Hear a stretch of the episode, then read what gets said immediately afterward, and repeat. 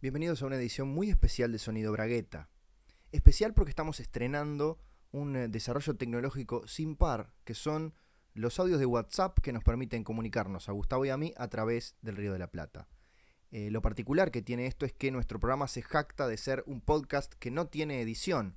Por lo tanto, lo que voy a hacer durante la próxima hora es acercar el celular y uno por uno darle play a los audios de nuestra conversación. Si algo sale mal o si tocan timbre, voy a tener que empezar todo de nuevo. Así que, bienvenidos a Sonido Bragueta, episodio 8.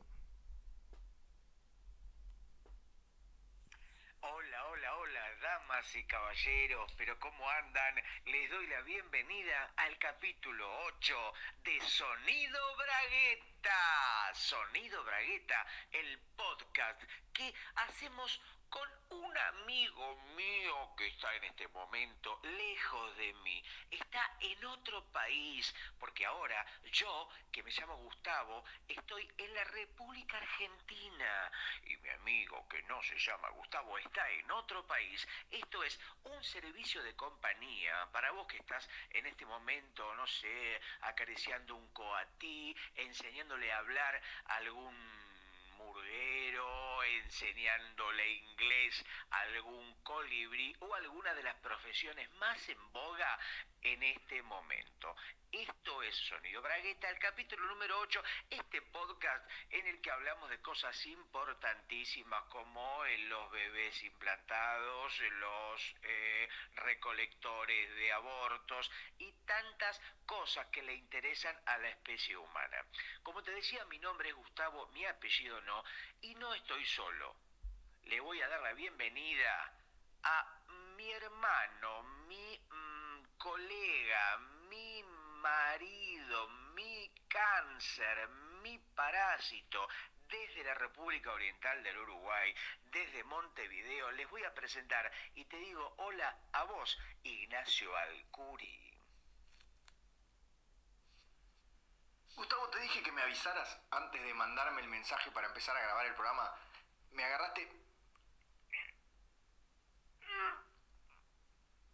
Agarraste en el baño y bueno, ahora me da no sé qué andar cortando porque sonido bragueta, servicio de compañía, es algo que realmente eh, es lo más importante para mí, mucho más importante que, ir de cuerpo, mucho más importante que terminar la facultad, mucho más importante que tener una buena relación con mis padres. Para mí es, es para mí es algo fundamental y que vos hayas iniciado esta conversación significa que... que... Para porque quedo doliendo. Significa que debo continuarla, que debo recibirte aquí en mi hogar a tantos kilómetros, como decías, aquí en Montevideo, más precisamente en el barrio del Cordón. Tú estás en ese hermoso país, hermoso para ver cómo se prende fuego constantemente, que es la Argentina.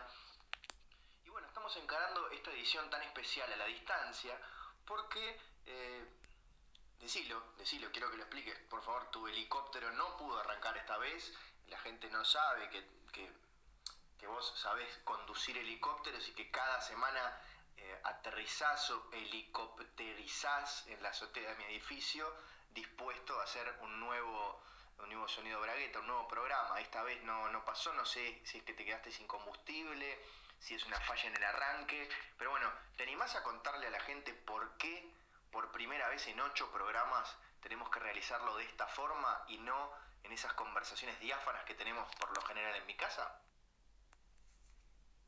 Nacho, Nacho, Nacho, me parece una falta de respeto que estés dirigiéndote a nuestro numerosísimo público y pública, porque también hay mujeres, eh, mientras haces caca. Me parece que ser uruguayo no te da permiso, no te habilita a grabar un podcast de estas características que tiene que ver con la cultura, con la reflexión, con la ciencia, desde eh, mm, un inodoro o un trono, como le dicen ahora en la nueva serie de Jorra, Jorra, Jorra Abrams, eh, Juego de Tronos, ¿no? Donde evidentemente, seguramente yo no la vi, pero imagino que el guion debe tener que ver con un montón de gente que se junta a cagar en diferentes inodoros y juega a ver quién hace más caca, cuántos... Eh, los oretes tienen formas más divertidas, juegan a los olores, a ver quién caga más largo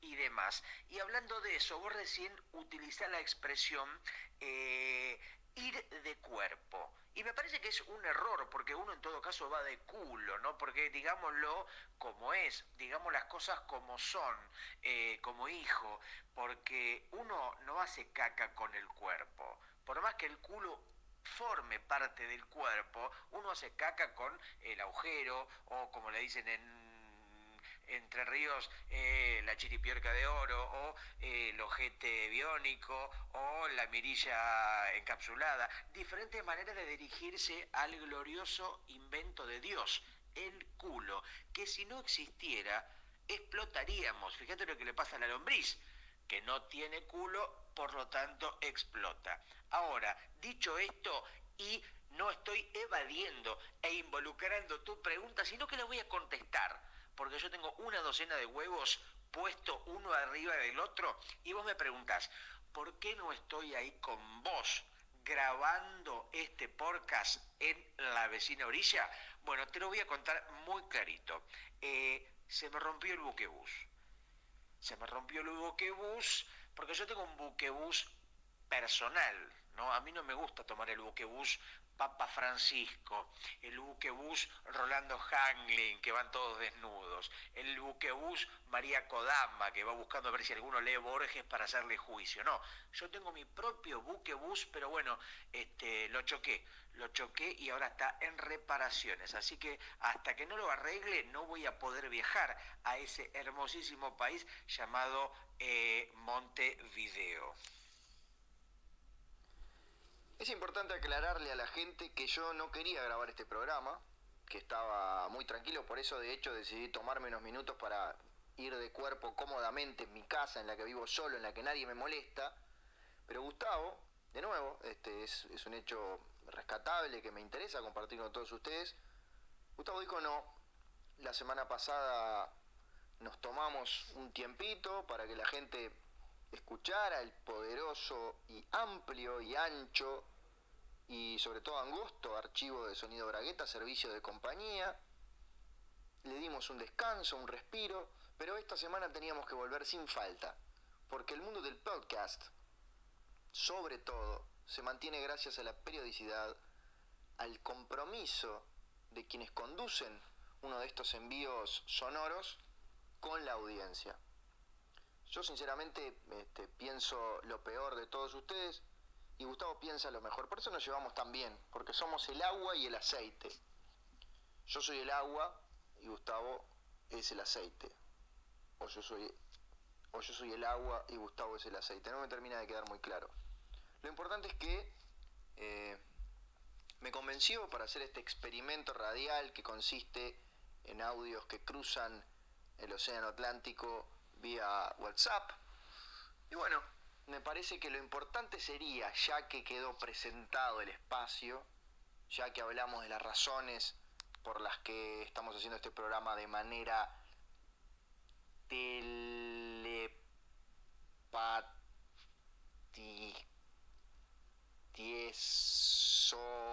meramente digo, a la distancia, me gustaría saber cuál es el tema del programa de hoy, que al, tratarse de una edición par, sabes Gustavo que te tocaba a ti contarle a la gente y traer a esta mesa o estas dos mitades de mesa de un lado y otro del océano el tema de conversación. Gustavo Sala, Gustavo Alberto Sala, ¿de qué vamos a hablar hoy?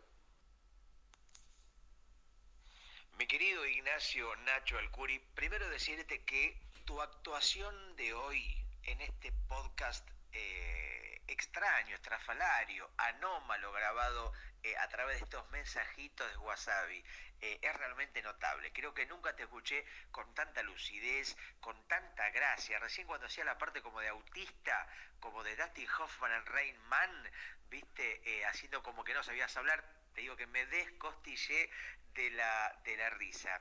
Y vos me preguntabas eh, de qué es el tema. Bueno, mira, recién se me ocurrió uno. Y es el siguiente. Yo te lo, te lo, te lo, te lo, titularía así. Las adaptaciones al cine. Pero ojo, pero ojo, tenga mano en tachador, porque vos vas a decir, pero eso ya lo hablamos muchas veces, y es un tema, como dirían los chilenos, harto escapulado. Pero yo te digo no, porque vos seguramente pensás las adaptaciones al cine de historietas, las adaptaciones al cine de videojuegos. Un poco sí, un poco no. Ahora, viste que está ahora como de moda hablar de la Mujer Maravilla. La Mujer Maravilla, este ícono de Disney cómics que la gente conoce, pero que a la vez no conoce tanto, porque no sabe que ella era una, una mujer amazona, que venía hija de Hércules, que venía de abajo del agua con el Nautilus, después se convirtió en, en lavarropas y demás. Entonces, la película te cuenta el origen, ¿entendés? Eh, de paso te pregunto, ¿viste la Mujer Maravilla en el cine? Imagino que sí, como buen fanático de la Disney Comics que sos. Eh, eso por un lado, que hagas una reflexión y un poco que compartas con nuestra teleaudiencia eh, tu impresión de, de Wonder a Magic Woman, la Mujer Maravilla en el cine. Y de Gal Costa, la actriz, que escuché muy buenos comentarios de la actriz que interpreta a Jessica Johnson, la Mujer Maravilla o Wonder Woman como se la conoce en los cómics.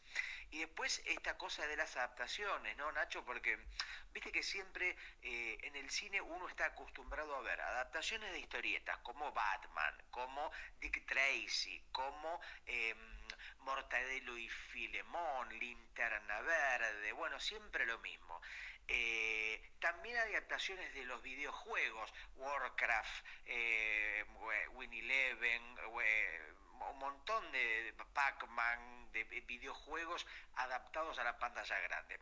Pero, ¿qué otras cosas se adaptan al cine? Y esto mientras lo digo, lo pregunto y me lo pregunto. Por ejemplo, hay eh, sándwiches adaptados al cine, por ejemplo, Choripán, la película, y una adaptación del espíritu del Choripán, pero en pantalla grande, con actores, con un cine eh, ¿Cómo se podría representar? ¿El cine tiene que ser narrativo necesariamente? Eh, ¿Puede haber un cine climático o atmosférico? Por ejemplo, ¿qué otras cosas se te ocurren a vos, Nacho? Y abro el juego eh, de tronos hacia tu mirada, hacia tu lucidez característica, sobre todo hoy, que realmente, Nacho, estás prendido fuego. Muchas gracias por las consideraciones acerca del papel que mi persona está teniendo en esta edición del podcast. Si a vos te parece que lo estoy haciendo bien, es en realidad porque tengo la suerte de no tenerte al lado. Eh, no, ojo, no te lo tomes a mal. Lo que digo es que tu belleza intoxicante, si estamos compartiendo el living de casa juntos y grabando muy cerca, porque aparte el micrófono que nos prestaron las histéricas tiene, este, tenés que estar más o menos a 15 milímetros para que se escuche bien. Entonces, eso significa que estamos a pocos centímetros el uno del otro y más allá de que tenemos una relación platónica, es muy difícil mantener la concentración con tanta belleza enfrente. Así que gracias, pero no gracias. A mí me gustaría seguir grabando el programa en conjunto. Acerca de la película de la Mujer Maravilla, ya me he explayado en particular a través de ese hermoso sitio web de reseñas que es www.multiverseros.com www.multiverseros.com pero te puedo resumir que es una de las mejores películas de superhéroes de esta nueva generación, que está entre las mejores también de las adaptaciones de DC Universe Comics, Forever Multiverse Comics, eh, eh, UK, y que efectivamente Gal Costa en su papel de Maravilla, en su papel de la princesa Diana, de Temisira, la hija de la reina Hipólita, eh, es icónico por donde se lo mire. Es un papel comparable al de Christopher Reeve eh, en, su comienzo, ¿no? cuando tenía toda esa movilidad, cuando volaba, después obviamente dejó de volar, dejó prácticamente de moverse, pero es de esos papeles que van a marcar la historia del cine de superhéroes. Y para contestarte lo de las adaptaciones, te diría primero que en el cine ya se han adaptado cosas, y esto me tiento porque es, muy cierto, se han adaptado juegos de caja. Hay una película de la batalla naval, hay una película del juego Club, aquel del detective, que, ojo, es, una, es una, una, comedia muy divertida, pero lo cierto es que Hollywood ya no sabe de dónde sacar ideas. Se viene la película de los emojis, de los de, esos, ¿viste esos esos macaquitos amarillos que vos me mandás por WhatsApp cuando querés molestarme? Uno que se como la lengüita para el costado, uno que se ríe, bueno, de eso hicieron una película y se está por estrenar. Así que quedan muy poquitas cosas para adaptar. Creo que se podrían adaptar sentimientos. Yo me imagino una saga de cinco películas acerca de la nostalgia, sobre todo si son dirigidas por, este, por talentos uruguayos. Creo que el Uruguay da, da, para, para por lo menos cinco películas acerca de la nostalgia o de los recuerdos. Yo adaptaría, por ejemplo, el otro día quise pagar el boleto con 100 y el guarda no tenía cambio, pero no no adaptar ese hecho en particular, sino el recuerdo de ese hecho, que no es lo mismo. Y por último, creo que si me están escuchando los directivos de, de Hollywood, los dueños de Hollywood, los jefes de Hollywood, se podría adaptar, por ejemplo, las manchas de humedad en el techo de la ducha. Y en ese sentido, eh, la ducha de mi casa está preparando también una saga de 15 a 20 películas, así que me gustaría que se aprovecharan de eso antes de que yo tenga que limpiar. La ducha es cruel y es mucha, decía el famoso tanguero Carlos Charlie Gardel. Pero este no es un programa de tango, es un programa de reflexión, es un programa de pensamiento. Y mientras vos eh, hablabas, ¿no? Realmente, otra vez ya te lo dije, pero destaco tu enorme lucidez en el día de la fecha. Eh, hablabas de la Mujer Maravilla, de la actuación de, Gal Costa, y me parece que quizás sea un poco tarde, ¿no? Para avisarle a Stan Lee o quien haya creado eh, a este personaje medio mitológico, medio mujer eh, ama de casa, medio este, vedette, medio guerrera, eh, que tenga una madre, que sea una diosa del más allá, una mujer todopoderosa y que se llame Hipólita, me parece que no corresponde, ¿no? Un personaje así tan eh, mitológico, tan épico, tan grandilocuente, se tiene que llamar, no sé, Oldest Girl, Warrior Fitness, eh, Megan Fox, eh, no sé, no se puede llamar Hipólita. Hipólita se puede llamar un personaje de Patoruzú, un personaje del Chavo, ¿no? Pero me parece que eh, no toma dimensión, ¿no? O mejor dicho, no tomó cuando el autor, quien haya sido el creador de este personaje llamado Mujer Maravilla, eh, me William Wilton Marston. No, no, tuvo no lo tuvo en cuenta, ¿no? Lo que representa un hombre Hipólita que me parece que tiene que ver más con el sainete criollo, la gauchesca, la picardía, la picaresca, la gastroenteritis y otros géneros del teatro universal. Eh, hablando de adaptaciones, mi querido Nacho, uno también eh, podría adaptar, eh, por ejemplo, adaptar calzoncillos, yo adaptaría el calzoncillo al cine, ¿no? Con muchos actores, Viste, por ejemplo, como en la película de Bob Dylan, que hay diferentes actores interpretando diferentes etapas de la vida de Bob Dylan, o esas películas que el mismo personaje es interpretado de niño, luego de joven, luego de veterano, luego de casi muerto. Eh, bueno, un calzoncillo también recorre un montón de estadios, un calzoncillo nuevo que lo puede interpretar, no sé, Rodrigo Noya, ¿no? Aquel niño que apareció en Agrandaditos eh, con Daddy Briva, luego eh, pasó el mundo del cine con Alejandro Agresti, aquella película llamada Valentín, y luego hizo Hermanos y Detectives con... Eh, Cifrón en la televisión. bueno, él yo haría que Rodrigo Noya interpretara al calzoncillo nuevo, el calzoncillo joven.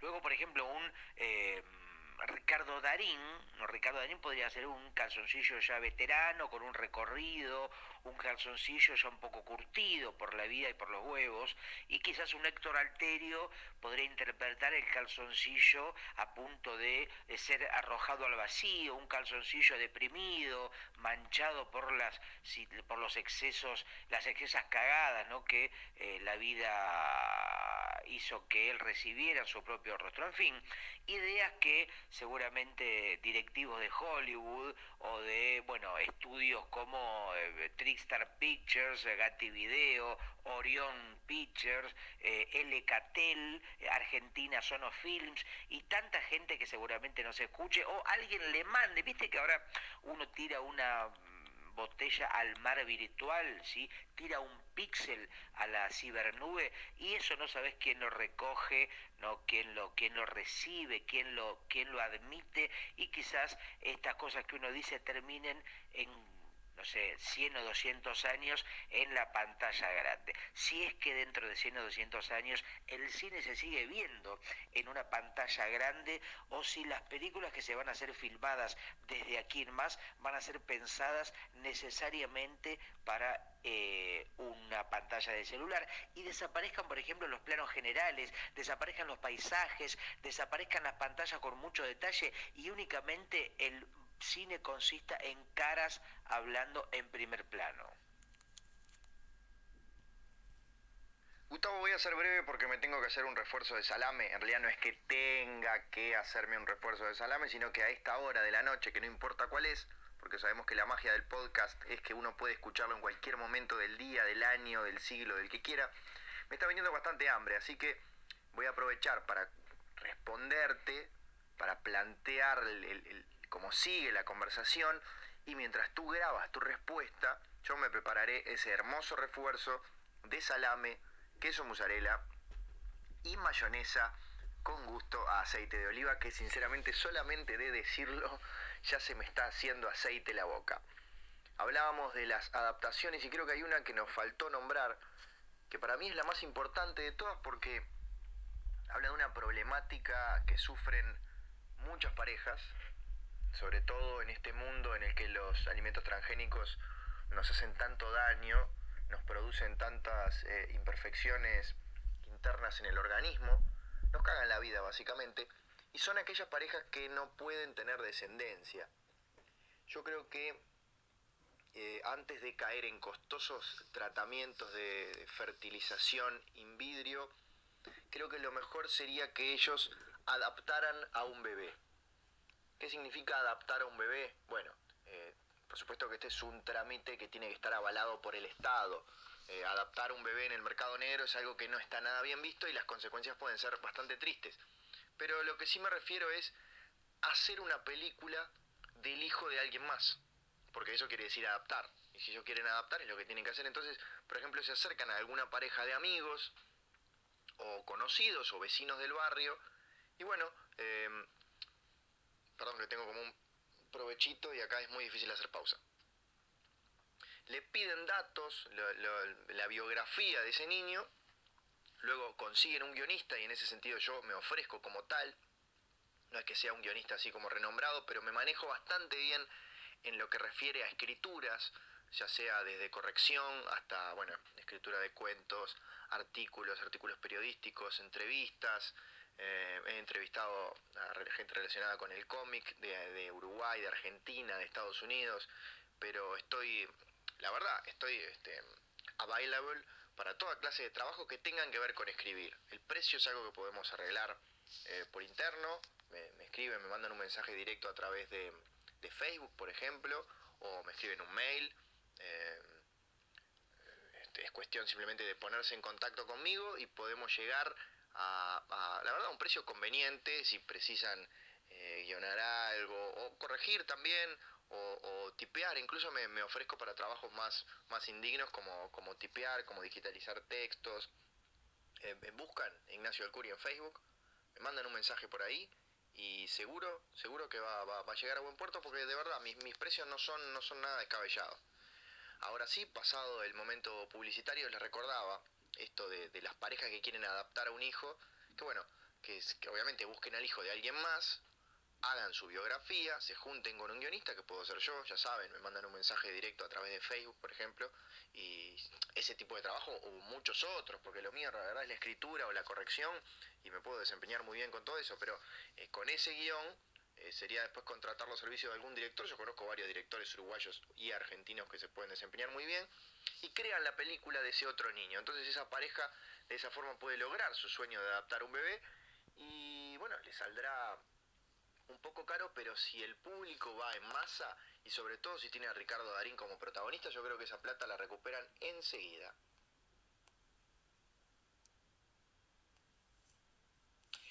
A ver, Nacho, son varios temas. Vamos por autopartes.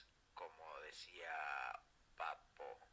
Bueno, hace un rato nombraste así como quien no quiere la cosa a las histéricas. Y no aclaraste quiénes son las histéricas. Vos me parece que das por sentado eh, que todo el mundo conoce a las histéricas, que si no me equivoco son un grupo de chicas uruguayas que hacen un podcast, ¿no? Eh, feminista o de género. Vos me corregirás o no, si es que no hay que hacer semejante cosa. ¿Viste? Porque me parece que a veces vos cometés el error de dar por sentado que todo el mundo tiene las referencias a las que vos eh, te referís, valga o no valga la redundancia. Y hablando de eso, nunca se dijo, me parece, cuánto es que vale la redundancia. Hay redundancias baratas, hay redundancias caras, hay redundancias gratis, eh, hay ofertas, hay por ejemplo un 2 por 1 de redundancias, hay una redundancia con tres medialunas, la promo del día. No, me parece que eh, uno a veces dice cosas durante años, toda una vida, y nunca se detiene a pensar qué dice cuando dice semejante cosa. Bien, eso por el lado de las histéricas, a quien eh, me sumo a tu agradecimiento, ¿no? Por prestarnos ese hermoso micrófono que prácticamente hizo que nuestras bocas se conozcan y, bueno, lleguen a buen puerto. Eh, o, o no. Y esta última aportación tuya, ¿no? Aportación es una palabra que usa mucho en España, no sé si en Uruguay y creo que muy poco o nada en la Argentina, pero bueno, yo lo voy a igual. Tu última aportación, ¿no? Tu último segmento me parece que tuvo lo mejor y lo peor de toda tu carrera. Eh, empecemos por lo mejor.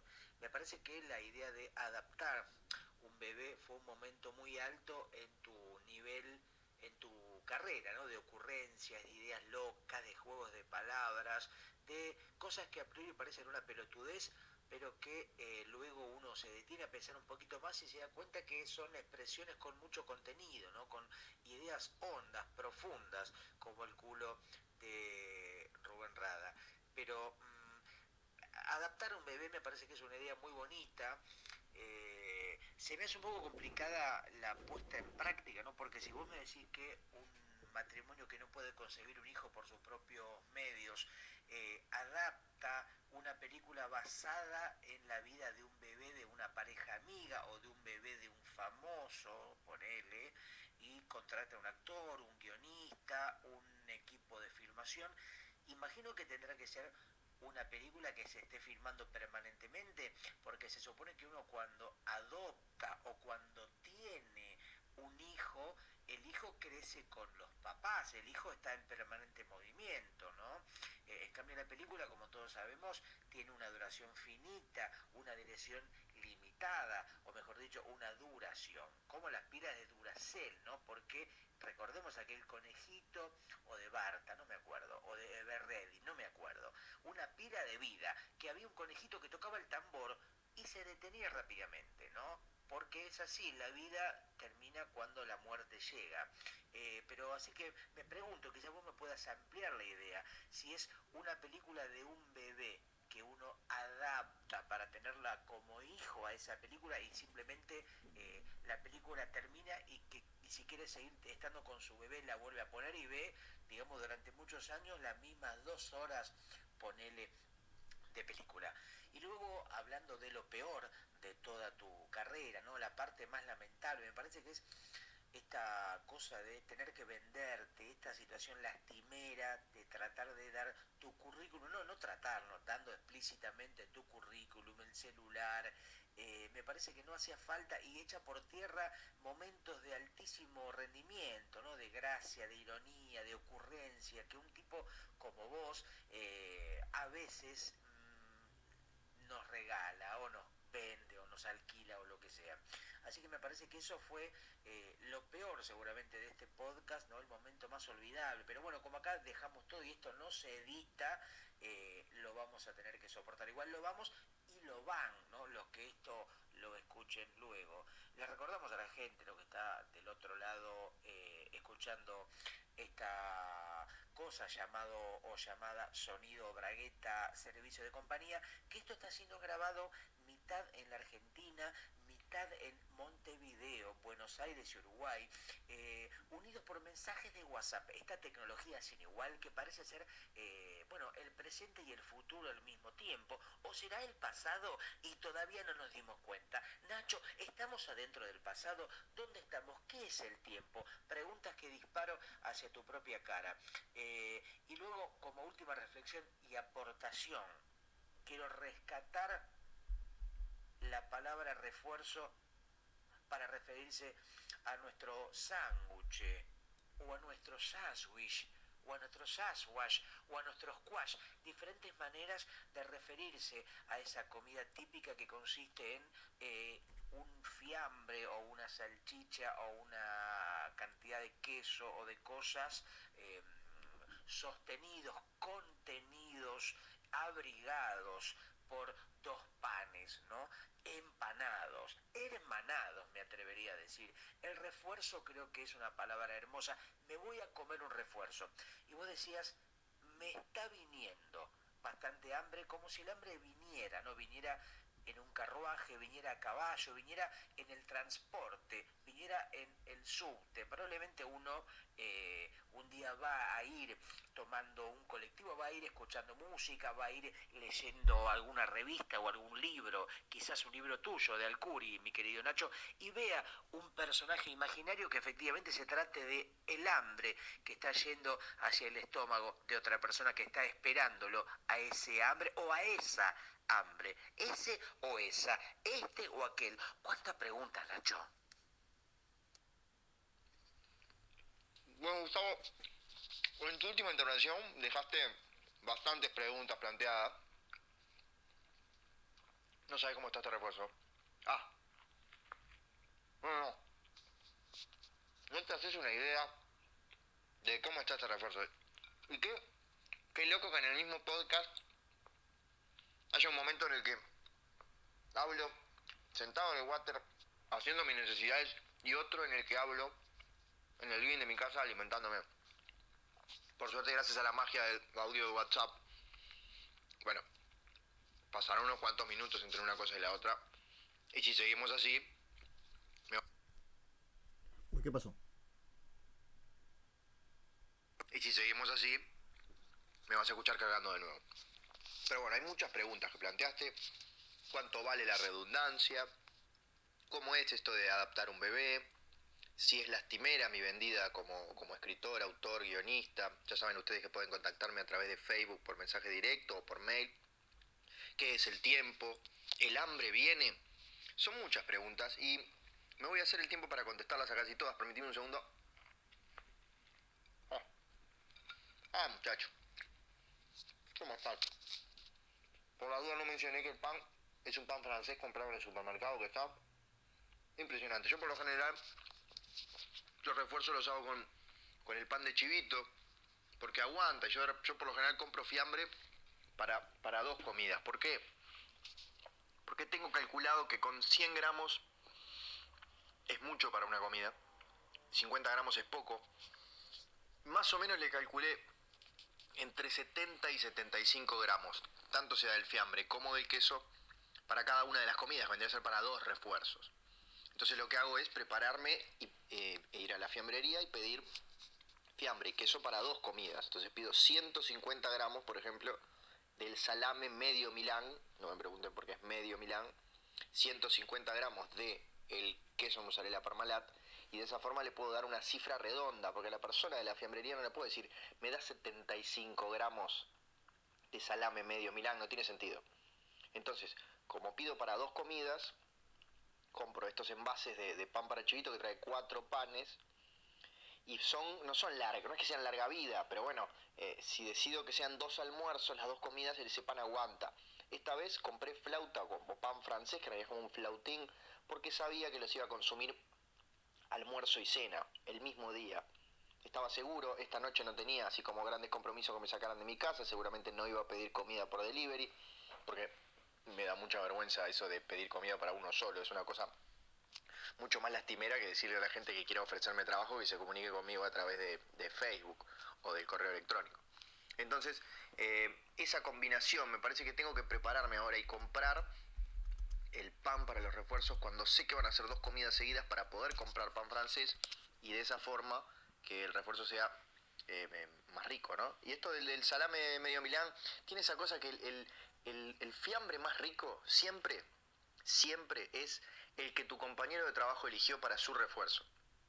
Entonces yo por lo general hago los refuerzos con queso de cerdo, que es el fiambre más barato que puedes encontrar en el supermercado, que es una porquería, que está hecho con, con, orejas de chancho, con, con, esas colitas retorcidas del chancho. Pero bueno, cuando alguien lleva fiambre para, para hacer sus propios refuerzos, ese se transforma inmediatamente en el más rico del mundo. Porque lo tiene alguien más, porque yo no lo tengo y porque me desespero. Entonces vi que alguien estaba haciendo un refuerzo de salame y salí corriendo en realidad no salí corriendo porque el supermercado está bastante lejos de mi laburo y además tuve que esperar a que terminara mi horario de trabajo para no perder el empleo y decidí comprar 150 gramos, que al final fueron 156, de salame medio Milán.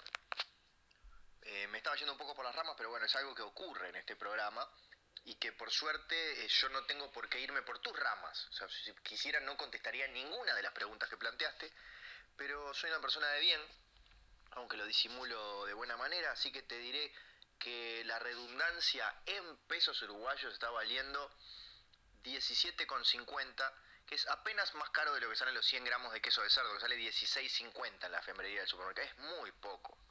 Estamos hablando de que sale, es como si dijera, no sé, 9 pesos los 100 gramos allá. No sé cómo le dirán al queso de cerdo, le dirán queso de mierda, porque además ni siquiera es un queso mierda de cerdo. Pero bueno, la segunda eh, pregunta era cómo se adapta un bebé no es, una, no es una adaptación de dos horas, es una adaptación de mucho tiempo. Si vos querés ver el ejemplo más notorio de, una, de cómo se adapta un bebé, tenés que ver la película Boyhood, que justamente duró como por lo menos 12 años la filmación y fue siguiendo todas las etapas de la vida de ese niño. Vamos un segundito. Acá. Es lastimera mi, mi, mi vendida como escritor. Yo no creo que sea así. En no lo planteaste como pregunta, pero yo aprovecho y lo le me levantás al centro y lo cabeceo diciendo que si lastimero, es decir, que uno es bueno en lo que hace. Y que si se comunican conmigo a través de Facebook o correo electrónico, podemos llegar a buen puerto y conseguir un buen precio, seré lastimero. No me arrepiento de este amor. ¿Qué es el tiempo? El tiempo es la cuarta dimensión, Gustavo. Que va para un lado o va para el otro o se queda quietito. Por ejemplo, me hago quietito así. Y es como si hubiéramos congelado el tiempo. Y la última pregunta, ¿el hambre viene? Yo no sé si viene, pero con este refuerzo la verdad que está yendo. ¿eh? Le mandamos un beso. Ah, para. Que salió todo el de fruta. Le mandamos un beso al hambre. Sabemos que nos escucha siempre. Pero en este momento, por lo menos en mi casa, no tiene lugar. Ah. ¿Qué estás comiendo por ahí, Gustavo? Esta intervención, Nacho, que acabas de hacer, no fue tan buena como las anteriores, pero... Voy, voy, voy, voy. Mala mía. Las anteriores, pero tampoco estuvo mal. Eh, gracias por despejar tantas preguntas como si fuera un tiempo que se despeja y unas nubes que se van como tu hambre. Porque ahora sospecho que el hambre no es uno solo, sino que hay tantos hambres como personas hay en el mundo, como personas y como animales, porque no solamente un abogado tiene hambre, no solamente un murguista tiene hambre, no solamente un dibujante de historietas tiene mucho hambre. Pero, puta madre. Mucho hambre, sino que también un coatí, un lobo feroz, un cerdo que luego será queso, también tienen hambre o hambres, si es que son muchos animales, si es que son una jauría en el caso de patos, si es que son una manada en el caso de petes, si es que son un cardumen en el caso de monos, ¿no? Cardumen, monocardo.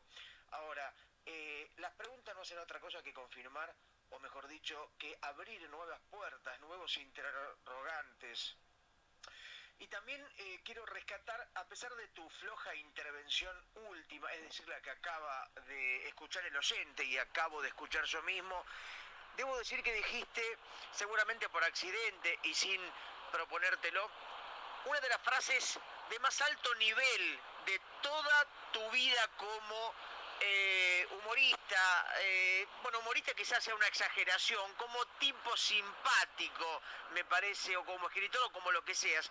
Dijiste, Nacho, la siguiente frase, abro comillas, me vas a escuchar cagar, cierro comillas. Creo que esa frase, me vas a escuchar cagar, es la síntesis, eh, la brutalidad y la inocencia a la vez. Me parece que es una frase pocas veces alcanzada por la mente humana. Me vas a escuchar cagar podría ser una película de la Coca Sarli, podría ser la nueva serie de David Lynch, no la girada de Twin Peaks. Si tenés huevos, David Lynch, hacé me vas a escuchar cagar, ¿entendés? Porque Twin Peaks hace cualquiera. Pero hacete un me vas a escuchar cagar, ¿entendés? A ver si tenés huevos, David Lynch.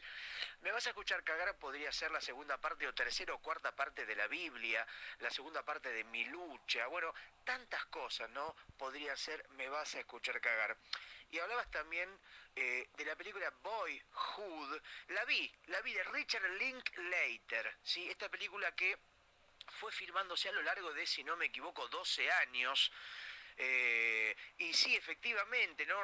trata o va rastreando o va eh, siguiendo la vida de una serie de personajes, un niño, un Ethan Hugh, una era eh, Julie Delpy, la actriz, no estoy seguro ahora mismo, pero supongamos que si no importa, no me hace mejor o peor persona que sea o no Julie Delpy. Me parece que sí, pero me parece que no. O sea, me parecen las dos cosas a la vez.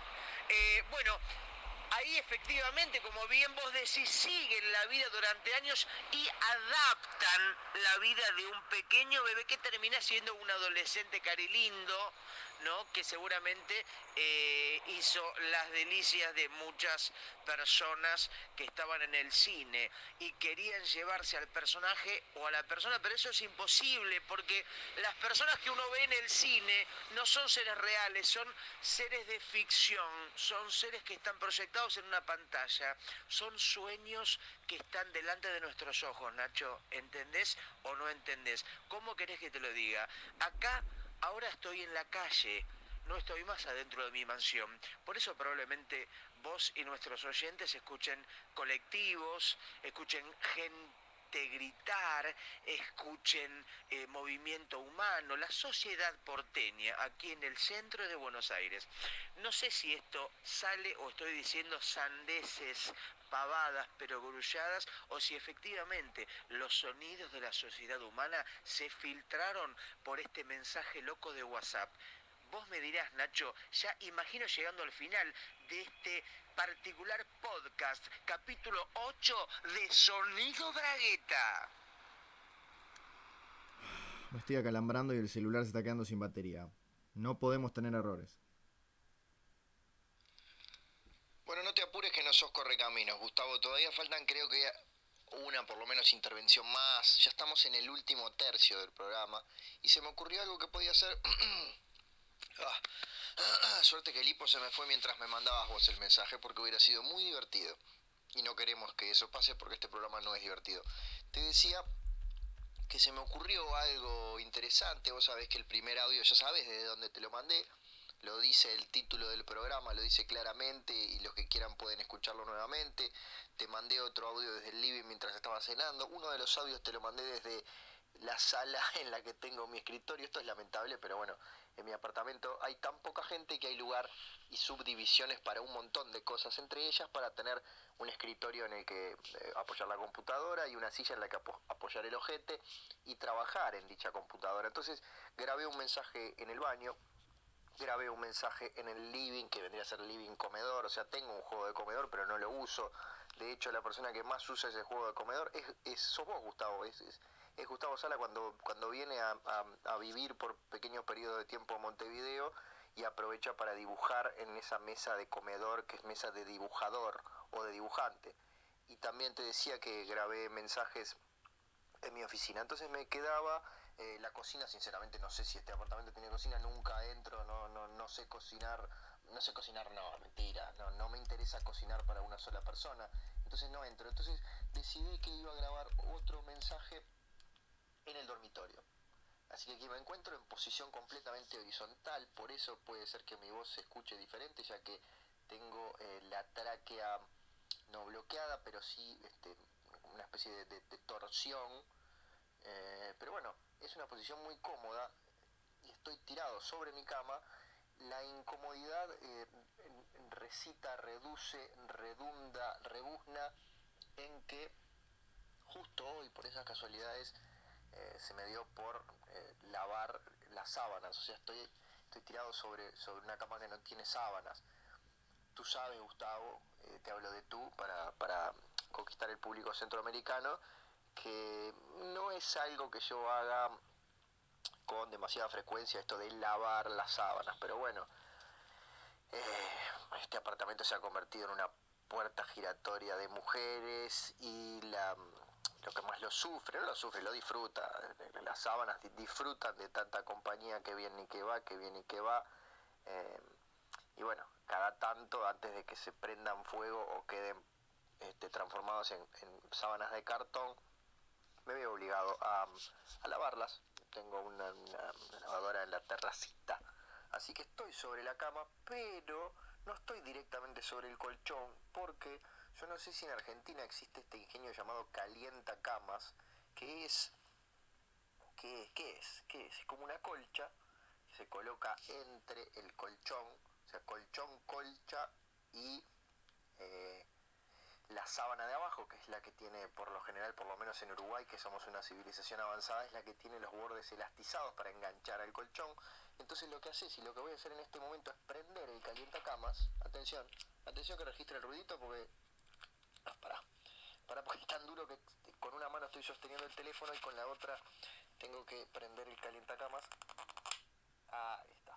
Entonces lo que hace por una serie de circuitos de inteligencia artificial es justamente calentar la cama y lo que va a hacer en poquitos minutos, segundos prácticamente es que yo que estoy recostado sobre esta mitad, que es la mitad mía, por lo tanto la única mitad que se usa, voy a entrar en calor, o en calorcito por lo menos, pero eso es algo que es sumamente recomendable. A mí me gustaría este, decirle a los hermanos argentinos que que la próxima vez que vengan a veranear a Punta del Este o, hacer una escapadita a Colonia o quizás a la represa de Rincón del Bonete o que crucen por el puente internacional, por allá por el río Uruguay, que, se compren un, un calientacamas, lo lleven, eh, iba a decir de contrabando, pero pero bueno, estamos en el Mercosur, se supone que ese trasiego de mercadería no debería estar tan regulado, aunque recordemos que hasta hace relativamente poco entrar a Argentina con un libro era más o menos igual de jodido que entrar con una tonelada de cocaína.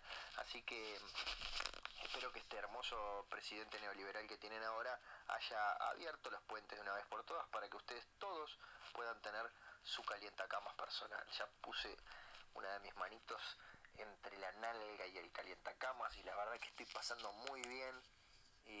Gustavo, eh, de verdad yo sé que estás muy, muy apurado, tenés ahora una firma de autógrafos a esto de las 3 de la mañana en el Ateneo, pero bueno, eh, estamos llegando a las últimas intervenciones, así que mm, me gustaría, no a modo de cierre, porque creo que te voy a molestar una vez más, pero me gustaría que reflexiones acerca de...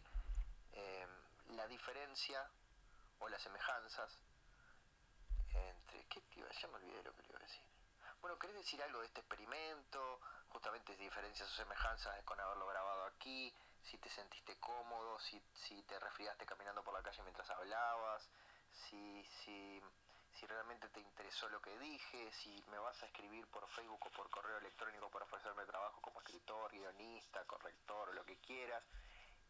Gustavo, el micrófono es tuyo, el celular es tuyo. Por favor, entretenenos con lo que quieras de ti. Nacho querido, una de las cosas que me parece que caracterizaron este podcast número 8 de Sonido Bragueta, así grabado, digamos, por mensajes de WhatsApp, eh, es que nunca pudimos interrumpirnos. Este podcast no tiene interrupciones eso es bueno y es malo también. Viste que, por ejemplo, bueno, en el mundo de las radios, la interrupción es como un cáncer, ¿no? La gente que se interrumpe es detenida por el conductor, los panelistas generando quilombos e impidiendo que se escuchen claramente los conceptos. Bueno, aquí por lo menos se han escuchado eh, bastante claramente todo lo que vos y yo hemos y seguimos diciendo, porque todavía no hemos acabado, eh, eso también, digo, tiene una parte buena y una parte mala, porque si uno dice cosas brillantes, la gente escucha esas cosas brillantes y si uno dice cosas estúpidas, la gente escucha también esas cosas estúpidas. Por lo tanto, a veces habría que interrumpirse a uno mismo y eso creo que es bastante difícil, ¿no? Porque se supone que siempre uno es interrumpido o interrumpe a otra persona, pero interrumpirse a uno mismo creo que debe bastante difícil, ¿no? Porque me parece que uno debería desdoblarse y a veces apenas somos uno, imagínate si tenemos que ser dos, ¿no? Eh, y vos también hacías referencia, mi querido Nacho Alcuri, a las puertas giratorias de tu casa donde desfilan mujeres, murguistas, animales, todo tipo de especímenes. Y me hiciste acordar a un tema de Jaime Ross, uno de mis máximos ídolos de la música rioplatense y de la vida humana. Nacho, por favor, te lo pido. Porque eh, Jaime Ross tiene un tema, no me acuerdo ahora cuál exactamente, no me acuerdo el nombre, pero en la letra dice cuántas puertas giratorias tiene una mujer. ¿Escuchaste esa frase, Nacho? ¿Escucharon, amigos? ¿Cuántas puertas giratorias tiene una mujer? No sé si es genial o es tonta o ingenua o qué, pero me parece una maravilla, por lo menos como suena. Y de paso recomendar, Nacho, creo que, y espero que te sumes a mi recomendación, la enorme biografía que acaba de salir hace apenas unos meses de vida y obra de Jaime Ross, El Montevideano, aquí editada por Planeta. ¿Qué libro, Nacho? ¿Qué libro, amigos? Un recorrido notable por la obra de Jaime Ross, sus oscuridades, sus sombras.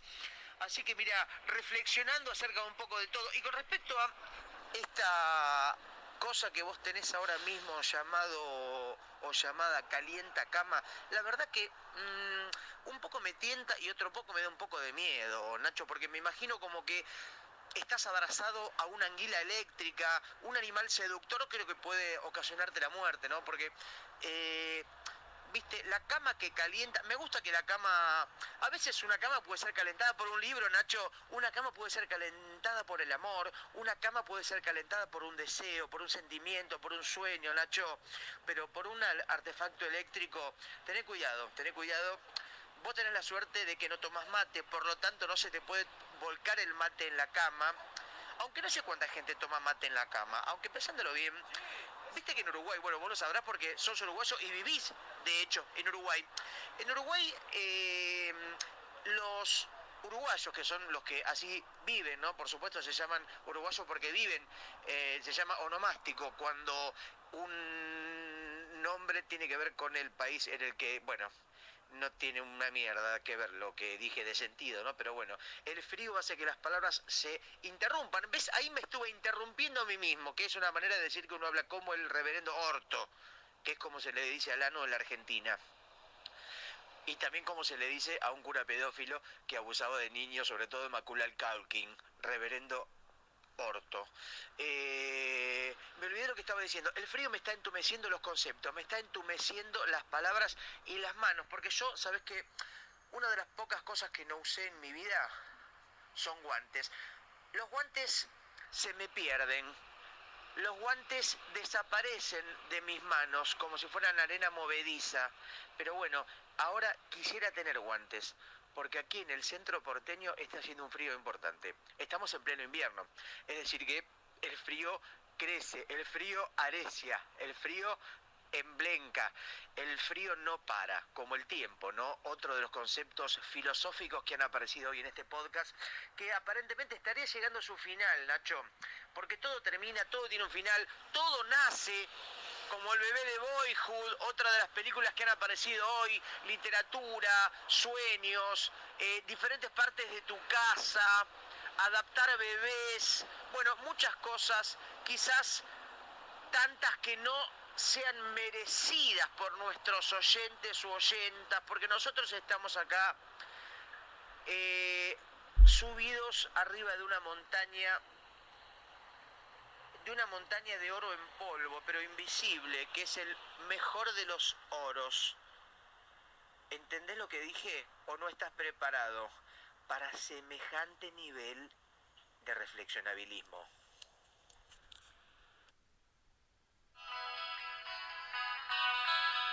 Escucha, Gustavo. A ver si te suena.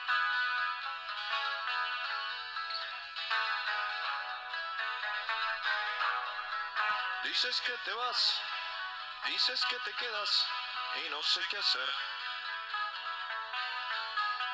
Dices que no quieres, dices que no eres igual que ayer. Dices que te vas, ¿cuántas puertas giratorias tiene una mujer? Siento tus insultos junto a tus uñas de placer. Estar toda la noche escuchando al gran Jaime Ross, pero se nos está terminando el programa. Como quien no quiere la cosa, estamos llegando al final del octavo episodio de Sonido Bragueta y lo único que queda de mi parte, de nuestra parte, es pedirle a Gustavo Sala que se despida. Yo lo haré de alguna forma, quizás más, quizás menos virtual, pero después de haberles recitado, cantado y acompañado estas estrofas del gran, el grandísimo, el enorme Jaime Ross y su biografía que pueden encontrar en las mejores librerías del ramo, te digo, amigo, hermano, marido, argentino Gustavo Sala, por favor, despedite de los oyentes de Sonido Bragueta. Y de esta manera, Nacho, hemos llegado al final del capítulo 8, 8, 8, 8, 8, 8 de Sonido Bragueta, este podcast tan escuchado, ¿no? Por mamíferos de diferentes géneros y subgéneros. Bueno, mi querido compañero, mi querido marido a la distancia, espero que el próximo podcast, que seguramente será la semana que viene, eh, si no es que lo hacemos en vivo, lo hagámoslo desde otro formato, quizás a través de una pelota de ping-pong, a través de un pedazo de pan lactal. Bueno, inventar formatos. La comunicación todavía es un misterio humano que eh, todavía está por expandirse y por conocerse y por abrir sus fronteras, Nacho. Te mando este abrazo y este también. Muchos abrazos para vos y para todos nuestros oyentes. Nos vemos pronto y seguimos ahí, ¿eh? En el mundo del podcast, en el mundo de la vida, en el mundo del amor. Argentina y Uruguay unidos por la pasión. Chao. Bueno, yo le di play a todos estos audios en tiempo real, así que más vale que esté bien, porque ni en pedo lo hago de nuevo.